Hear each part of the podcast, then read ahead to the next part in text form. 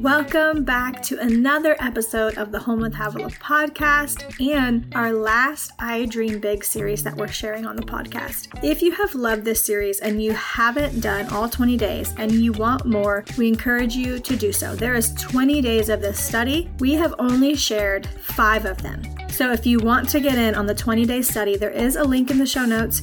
You can also go to truthtotable.com slash I dash dream dash big forward slash. So, today we're wrapping up the I Dream Big series and we're talking about encounters with God and how it will consistently build momentum in our life that will lead to partnering and stewarding our dreams well. So, tune in and I will catch you at the end for some exciting news of what's coming next.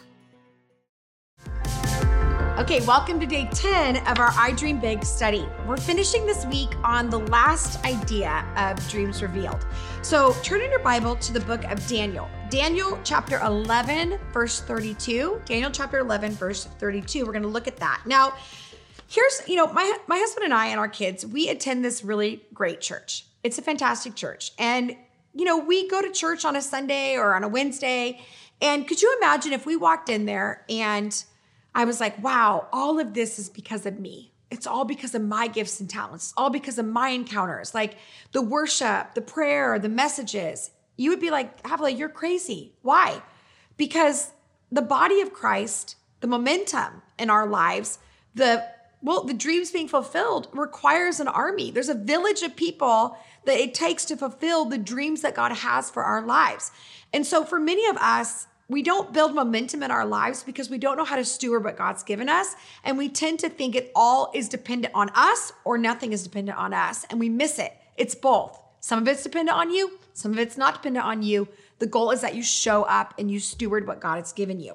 So let's look at Daniel chapter 11, verse 32. It says, But the people who know their God shall be strong and carry out great exploits. What does that mean? It means that knowing God, having an intimate relationship with Him, will give you the ability to be strong and to do great things for Him. So, the last day today I want to talk about is dreams stewarded momentum. What does that mean? Well, when we begin to steward the four areas we talked about this week really well, we begin to get something really amazing. It's called momentum. It's starting to, to propel you forward in a forward motion that requires all four wheels. It's almost like I gave you four wheels. I gave you a wheel each day, and I'm saying pop all those wheels on the car and move towards your dream, and you'll find that you're gonna take ground very quickly. It's gonna begin to get a lot easier because you're stewarding them. So, we begin to live in our sweet spot. We have balance. We know that it's not just about the high times, it's not just about the low times, it's not just about what we're good at, it's not just about um, us being isolated and independent, but it's actually about relationship. When we steward those four areas, wow, momentum begins to happen. So what's the first what's the first wheel in the car? Well, first is encountering God will consistently build momentum in your life. If you haven't encountered God since 1983, you got to go back in. You got to go back to Him and say, okay, God, speak to me. You maybe attend a retreat. Maybe it's time to go back to church. Maybe it's time to get your quiet time going or something in your world that begins to wake your spirit up to encountering God. When you invest in future encounters and honor those moments, you will gain a history with Him. You, you basically invest in more encounters.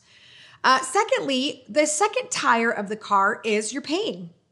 And when we begin to understand that our pain can have a purpose and it no longer paralyzes us, wow, life begins to work. It really begins to help. See, each time you take your pain and you use it to reinforce God's promise, it will be powerful. You will be a vehicle of the breakthrough for those with the same story. You're their person of hope. It's powerful.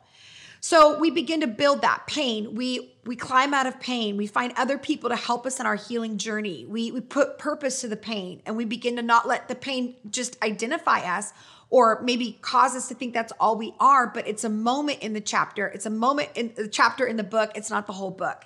And then the third wheel of the car is your talents. What are you good at? You begin to steward those things, begin to build a repetition to get better at those things. The more you steward the small things, the bigger things God will give you. And then lastly, you build momentum by actually stewarding your covenantal relationships by giving your energy to those moments. That means you say no to isolation, no to independence, no to thinking that you're the one that made it all happen. And you look around and you go, wow, I love what's on her life. I love what's on his life. I want more of that. I need to hang out with that more. And you begin to have a balance.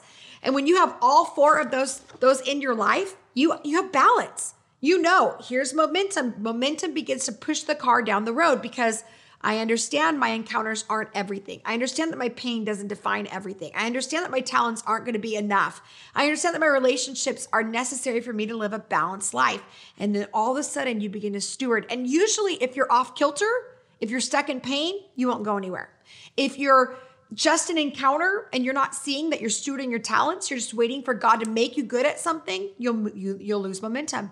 Maybe you're really good at stewarding your encounters in pain, but you've tapped out of relationships because they're painful or complicated, and it's time to get back to covenantal relationships. That's how we build momentum. Relationship is one of the fastest ways to build momentum in our lives. I'm reading out of page 115. Our covenant with Jesus made a way for us to enjoy his presence. The covenant of our leaders have with their spouses gives us access to their anointings. The agreement fostered in the relationship among friends gives us more to experience. Covenant builds momentum in our lives because, frankly, we have more available to us. God loves partnerships, and divine partnerships is part of God's story. Dream chasing isn't easy, but understand how to find yours is vital. God reveals his thoughts to you in your encounters with him. He wants to he wants you to develop your promises in the pain and your hidden talents and to put your gifts on display. He wants to bring you into covenantal relationships starting with him. All of these areas hold newfound hope and purpose.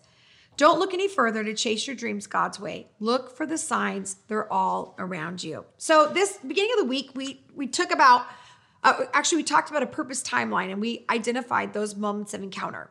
Then we talked about pain and moments of promise, and we outlined those. Then we took on day three a moment to write out our talents. We wrote down five things we were good at, things we need to steward. And yesterday we talked about the covenantal relationships that we're called to, and the covenantal relationships we're called to break off. So what do we what do we need to know about today? I want to give you five things to think about. First, I'm living in my sweet spot because I'm living in my promised land. When we start to move towards our promised land and we live in that, well, wow, that's the sweet spot. That's the part of fulfillment. Your encounters with God build momentum. Your choice to move through pain builds momentum. Stewarding your talents builds momentum. Staying in covenantal relationships builds momentum. So take a minute and read your uh, your section in the book if you want more. Otherwise, you can pull out your journal. And I'm going to give you a few things to think about. So, the first question I want you to answer in your journal is Do you feel like you're living in your sweet spot? And then explain it. For some of you, you might be in a sweet spot. Maybe you just had a baby or you just had a job opportunity. Maybe your ministry is beginning to take off and you feel like, I'm doing this. This is amazing. For others of us, we might be in a completely different place. You might be shocked at where you are. You might be disappointed. You might be battling fear or shame or anxiety. Write that down. Why are you not living in, in your promised land? And be honest with yourself about why that might be. Have you lacked momentum in your life? Here are a few things you will do in the next 24 hours to build momentum. Hint, we've looked at the four areas this week to help you see momentum. Make the next step for each area will help you tremendously. So here's how we're going to do it. Take the areas of the study this week and begin to really talk about what God spoke to you about it and what's the next thing you're to do. So let's look at those four areas. First, encounters. What did God speak to you about the encounter and what do you need to seek after more? Is it more encounters? Is it stewarding the encounters? Is it actually identifying those moments? Uh, second, pain moments. What did God promise you in the middle of your pain? And write that down. Spend some time really walking through that. What's the area you can help somebody else because you have a firsthand experience of that moment? Thirdly, what are your talents? Are you stewarding those talents? Have you given up because of comparison or or you're afraid? Well, it's time to get those talents back out. Get those drumsticks, get that equipment, begin to jump back into the game. Fourth, covenantal relationships. Maybe you are in a new place, a new church, a new city, a new town. Maybe you're in a new marriage and it's time to reconnect. Maybe your covenantal relationships are, maybe they're just they're not what they used to be and they're not building that that momentum in your life and maybe begin to look for other covenantal relationships and then lastly are you stewarding those four in such a way that it's building momentum in your life if it's starting to build momentum then begin to journal about that god i see that i'm beginning to build momentum i'm a little out of balance so i'm going to put my energy towards that one tire so we can get this car down the road that's what abraham did in his whole journey he he literally stewarded his encounters his pain his things that he was good at, along with his covenantal relationships. And he began to have momentum for the dream, to dream big and to fulfill the dream that was on his life. All right, you guys, that's week two. It's a wrap. Uh, we're going to jump into next next week, which is your dream killers. What actually hurts your dreams? We're going to talk about that. And what happens when your dream dies right in front of you? We're going to also talk about what that looks like and how to get back on track to revive those dreams. Uh, it's going to be a really good week. All right, you guys, I'll see you next time.